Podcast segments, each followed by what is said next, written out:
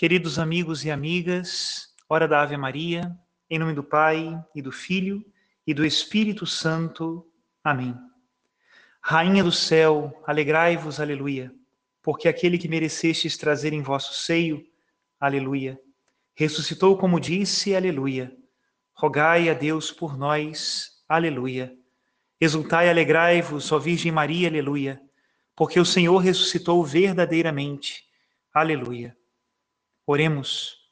Ó Deus, que vos dignastes alegrar o mundo com a ressurreição do vosso Filho, nosso Senhor Jesus Cristo, concedei-nos, vos suplicamos, a graça de alcançarmos, pela proteção da Virgem Maria, sua mãe, as alegrias da vida eterna.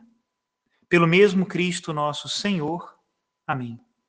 Em nome do Pai, e do Filho, e do Espírito Santo. Amém.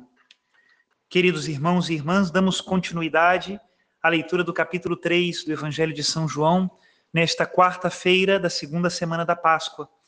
Hoje nós começamos a partir do versículo 16.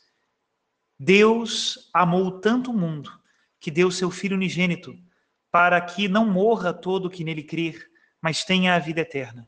De fato, Deus não enviou seu Filho ao mundo para condenar o mundo, mas para que o mundo seja salvo por ele. Quem nele crê não é condenado, mas quem não crê já está condenado, porque não acreditou no nome do Filho unigênito. Ora, o julgamento é este: a luz veio ao mundo, mas os homens preferiram as trevas à luz, porque suas ações eram más. Quem pratica o mal odeia a luz e não se aproxima da luz, para que suas ações não sejam denunciadas. Mas quem age conforme a verdade aproxima-se da luz, para que se manifeste que suas ações são realizadas em Deus. Palavra da salvação, glória a vós, Senhor. Estas palavras do Evangelho de hoje precisam atingir-nos diretamente, como dirigidas a nós. Em primeiro lugar, ela nos fala de um amor imenso do Pai. Deus amou tanto o mundo. E esse amor imenso se faz visível porque o Pai envia o seu Filho ao mundo, não para condenar o mundo, mas para salvá-lo. No entanto, Jesus Cristo sim é condenado pelo mundo. O amor não consegue sobreviver no mundo de egoísmo. Por isso, ao mesmo tempo que é a nossa salvação, é também a paixão do Salvador. O seu padecimento pela nossa salvação. Cristo assume as consequências do pecado para que nós possamos, vendo nele a feiura do pecado, nos convertermos e voltarmos para Deus. E ao mesmo tempo ele se planta neste mundo com o esforço de uma semente que morre, para que nós possamos ter nele a vida eterna. A primeira coisa que diz o texto é isso. O drama da salvação é o drama de um Deus que nos ama e se oferece pela nossa salvação, se expõe à nossa violência para que nós sejamos salvos. E a segunda parte do texto vai falar de um julgamento. Não do julgamento porque Deus foi enviado ao mundo, mas do julgamento das nossas próprias consciências que aceitamos ou não aceitamos a verdade do Filho de Deus. Quando nós fazemos obras boas, naturalmente nos aproximamos da luz, porque não temos o que esconder. Mas quando as nossas ações são más, a luz a denuncia e nós nos incomodamos com o seu brilho e por isso nos afastamos da luz. Com esta mesma naturalidade, nós nos salvamos ou nos condenamos. Este é o julgamento. A luz veio ao mundo, mas os homens preferiram as trevas à luz, porque as suas ações eram más. É isso que diz hoje o texto que nós lemos. A segunda pergunta, para que esse texto nos atinja, é o que ele diz a nós. E a primeira coisa que esse texto me diz é a minha grande ignorância. Como eu preciso meditar melhor a ação de Deus no mundo. Eu sou um ignorante. Deus faz tudo pela minha salvação e eu percebo tão poucas coisas. Faço poucas correlações, reconheço pouco o grande amor que Ele tem por mim. Se eu meditasse mais vezes sobre o amor de Deus, se eu entendesse melhor este amor de Deus, sem dúvida nenhuma eu seria capaz de demonstrá-lo também melhor. Por isso eu preciso meditar muitas vezes no amor de Deus, olhando para o crucificado, que é esta prova é o Filho que foi enviado ao mundo pela nossa salvação. se eu meditasse mais sobre o amor de Deus e sobre as coisas que Deus faz de bom no mundo, sobre esta luz que foi enviada ao mundo para que eu me salve, sem dúvida nenhuma eu manifestaria também melhor ao mundo o amor que Deus me deu. Eu aprenderia a amar. A segunda coisa que o texto me fala é sobre esse julgamento. Verdadeiramente, muitas vezes eu volto as costas para a luz. As minhas ações denunciam que eu penso somente em mim mesmo e não me importo com o outro. E essa é a raiz do mal.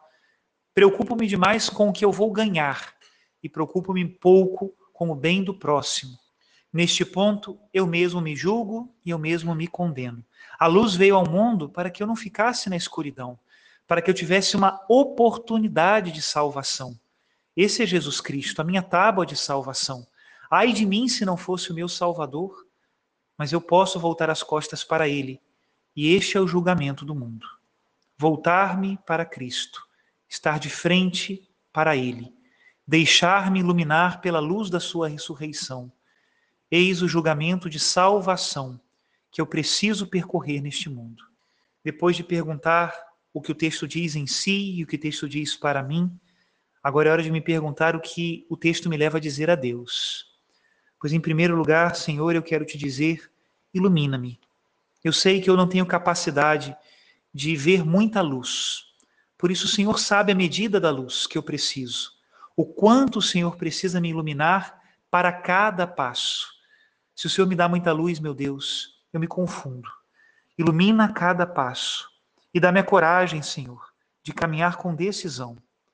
Nesta iluminação, Jesus, mostra-me o teu amor, mostra-me a tua misericórdia. E mostra, Senhor, também ao mesmo tempo a minha covardia e o meu egoísmo. Porque eu me poupo tanto se o Senhor me deu tudo? É uma contradição que eu, que sou tão pobre, me agarre às minhas migalhas enquanto que o Senhor, que é tão rico, se deu inteiro por mim. Tanto amou o mundo que enviou o seu filho. Tanto me amou esse filho que deu a vida por mim. E enviou ao meu coração o puro amor, que é o Espírito Santo. Ele se deu por inteiro. Senhor meu Deus, dá-me esta confiança de saber que eu estou nas tuas mãos e que não será perda nenhuma se eu também me dou por inteiro. Meu Deus, o vosso julgamento ilumina minha vida. Dá-me a graça, Jesus, de caminhar pelos vossos mandamentos. Eu não quero a condenação, meu Deus. Logicamente não quero. Mas o que eu sim quero, e com todas as forças da minha alma, é estar contigo. Nunca me separe de ti, Jesus. Nunca me separe de ti. Converte-me, Jesus, converte-me. Como seja, como seja, Senhor. Dá-me a graça de caminhar nos teus caminhos de ouvir os teus mandamentos e segui-los. Próximo passo da Lexio Divina é a contemplação, mas aí já não é momento de falar, é momento de calar e rezar. Que Deus nos acompanhe na contemplação dessa palavra de hoje, que é tão central para o Evangelho. É o amor de Deus que é derramado sobre o mundo e que nos convida também a amar. Que Deus abençoe a todos, em nome do Pai, do Filho e do Espírito Santo. Amém.